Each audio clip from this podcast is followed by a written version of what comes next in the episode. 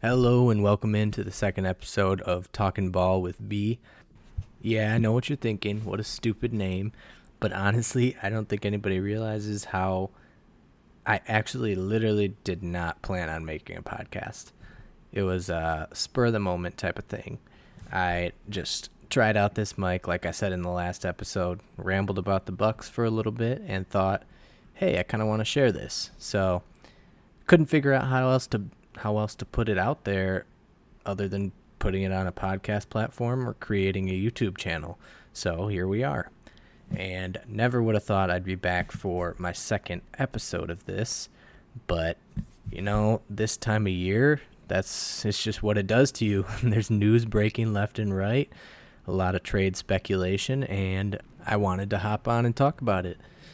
it's crazy how much the NBA has changed over my lifetime. Like I'm only 26, about to be 27, but the league has just changed in like dramatically. Um, growing up, I used to care about the regular season a whole lot more than I do now.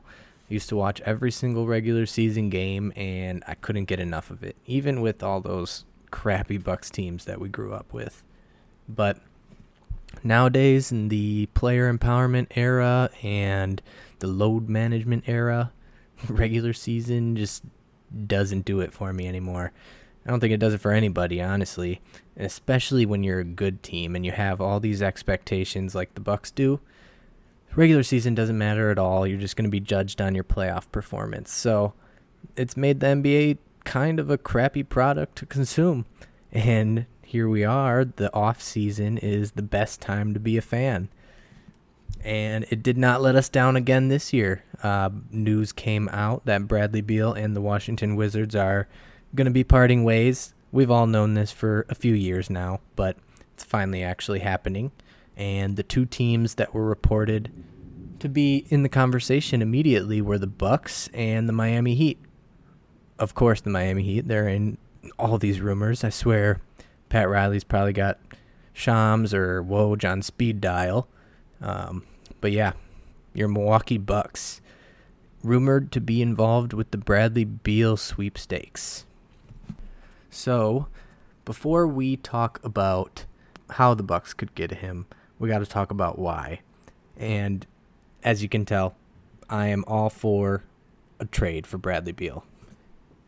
Bradley Beal is a star He's a three-level scorer and he gets to the hoop. The Bucks just don't have anybody like that on their roster. Giannis, I wouldn't consider a three-level scorer. He's definitely our best scorer and he can get to the hoop, but outside of him, it's comically bad how how much the rest of the roster can actually create for themselves. Khris is a good mid-range shooter, good three-point shooter, but he can't really attack the basket at all he's definitely lost a step, and it's just going to get worse as he ages. Jrue could do it, um, but we all know each Jrue layup is a circus. I mean, it's just he flicks it up with his left hand and hopes it goes in. Other than that, I mean, the only guy I can even picture attacking the hoop and actually throwing one down is Grayson, as crazy as that sounds. So yeah, it's something that the Bucks have been lacking and desperately needing. And I think Bradley Beal would fit in seamlessly with this team and really provide something that we have never had. And then on top of that, it, that's the reason that's so important is because it hasn't been our defense that's been our downfall necessarily in the playoffs. It's usually our offense. Um, despite Bud's best efforts to make it look like our defense by literally throwing out no adjustments and just letting Jimmy Butler score 56 on us. Yeah, it's been mainly our offense. Our offense gets stuck in the mud. Nobody can create outside of Giannis, and we rely on him to do everything, and then threes stop falling, and we fall apart.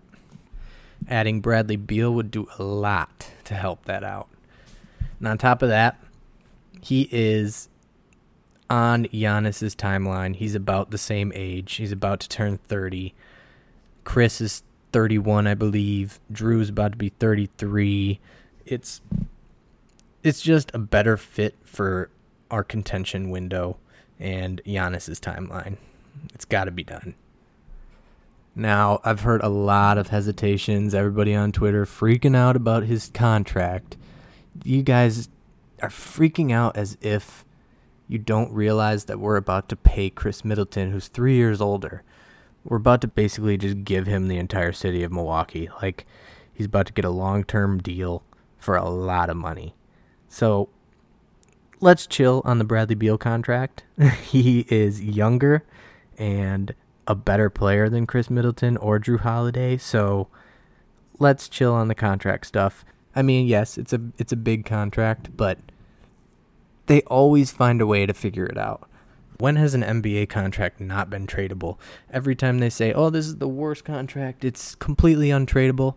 Guess what? They get traded. You can figure it out. So, I have no problem with the contract. I don't care. It's not my money. Let's just improve the team.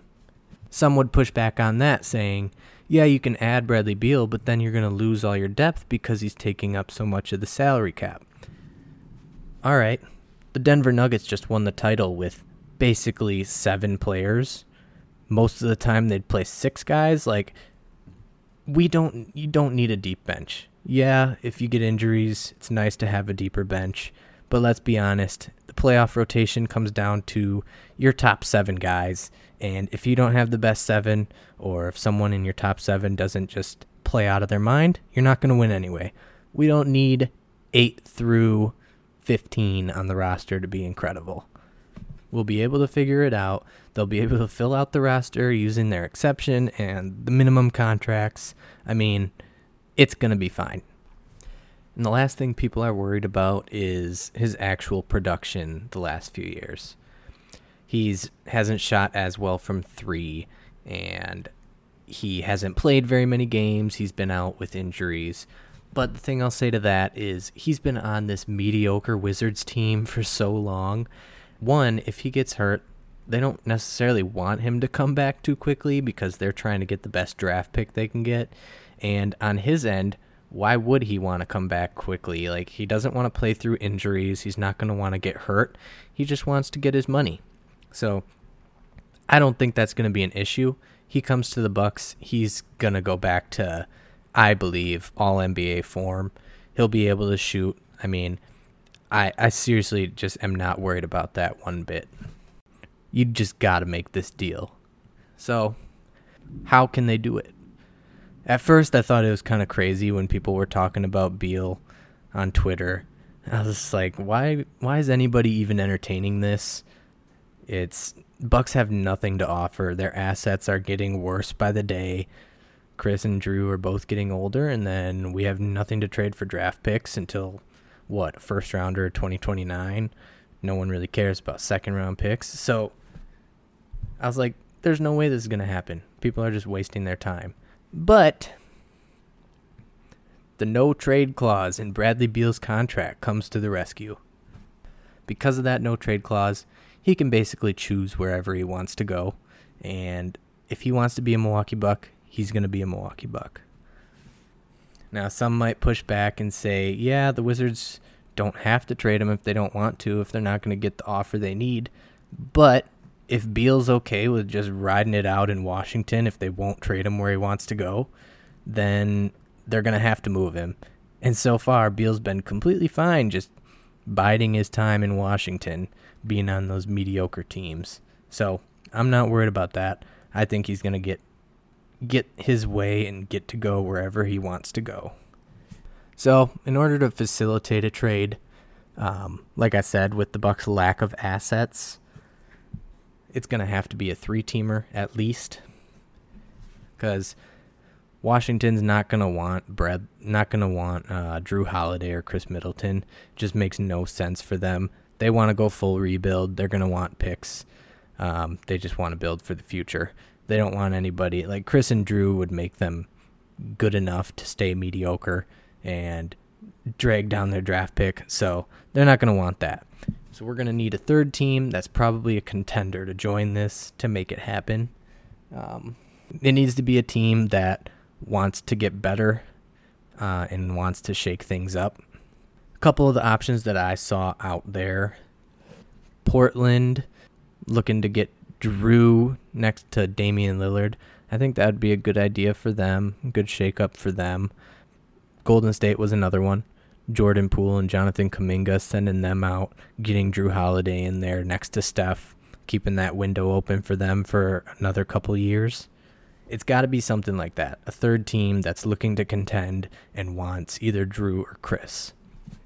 And the reason I haven't been saying Khris is just because Jrue is under contract. Khris is not.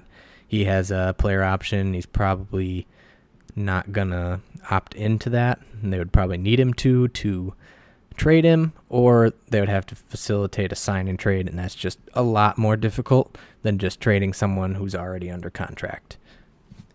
Now, with that being said, I think I would rather trade Jrue. Um, I think we should just go all in on offense. We've had three amazing defenders out on the court basically the last three seasons now, and in the playoffs, it just hasn't really mattered. We still lose because our offense sucks, so I'd rather just get th- another guy to go with Giannis and Khris and have three dudes who can score on any possession. I feel like that takes us a lot higher than swapping uh, Beal and Middleton, and then you're basically just running back the same team. Um, you still have Jrue, who's going to disappear in the playoffs, and you only have one other reliable scorer. So I'd much rather trade Jrue and get Beal and Middleton out there together and just dominate offensively. And like I said earlier, defense is about effort and energy. I think if they really want it in the playoffs, they'll be able to turn it up. I don't know about Khris. I mean, it was pretty brutal watching him this year. He might have lost a step. All these injuries really taking a toll on him. He might just not have it anymore. But with a good coach, I feel like you can get a decent defense together. Nobody thought the Denver Nuggets were a good defensive team, and they just dominated their way through the playoffs. So let's not worry about that. Let's focus on building a good offensive team and just go from there. So yeah, Brad Beal, I am all in. I think the Bucks need to do it. This might be the last chance they have to pull off something like this cuz like I said, those assets are getting worse by the day. Jrue and Khris are both just getting older by the day, you know. It's their the assets are diminishing at a rapid rate. So we got to do it right now. We got to take advantage of this and this could save our championship hopes for the next 5 years. Like it's a huge deal. We need to do this. But one funny thing to note. Just thought this was kind of interesting. Bucks just hired Adrian Griffin, who is known as this defensive coach. I mean, it's all he talked about on his introductory press conference was how he's going to do things differently defensively and he's hiring other people to add to the staff that are able to help him with the offensive end. Yet the first move, if it actually happens, is the Bucks going all in on offense and just tossing their best defender aside. Thought that was a little funny, but I still think it's the right idea to um, go in on the offense, get Brad Beal, get another star out there, and then have three guys who can just dominate at any point in the game. So, yep, this has got to happen. Hope they do it. Hopefully, it happens soon here. And next time I hop on, hopefully, Bradley Beal is a buck. So, thanks for listening. Hope you guys can get some sort of enjoyment out of this, and we'll talk to you in the next one.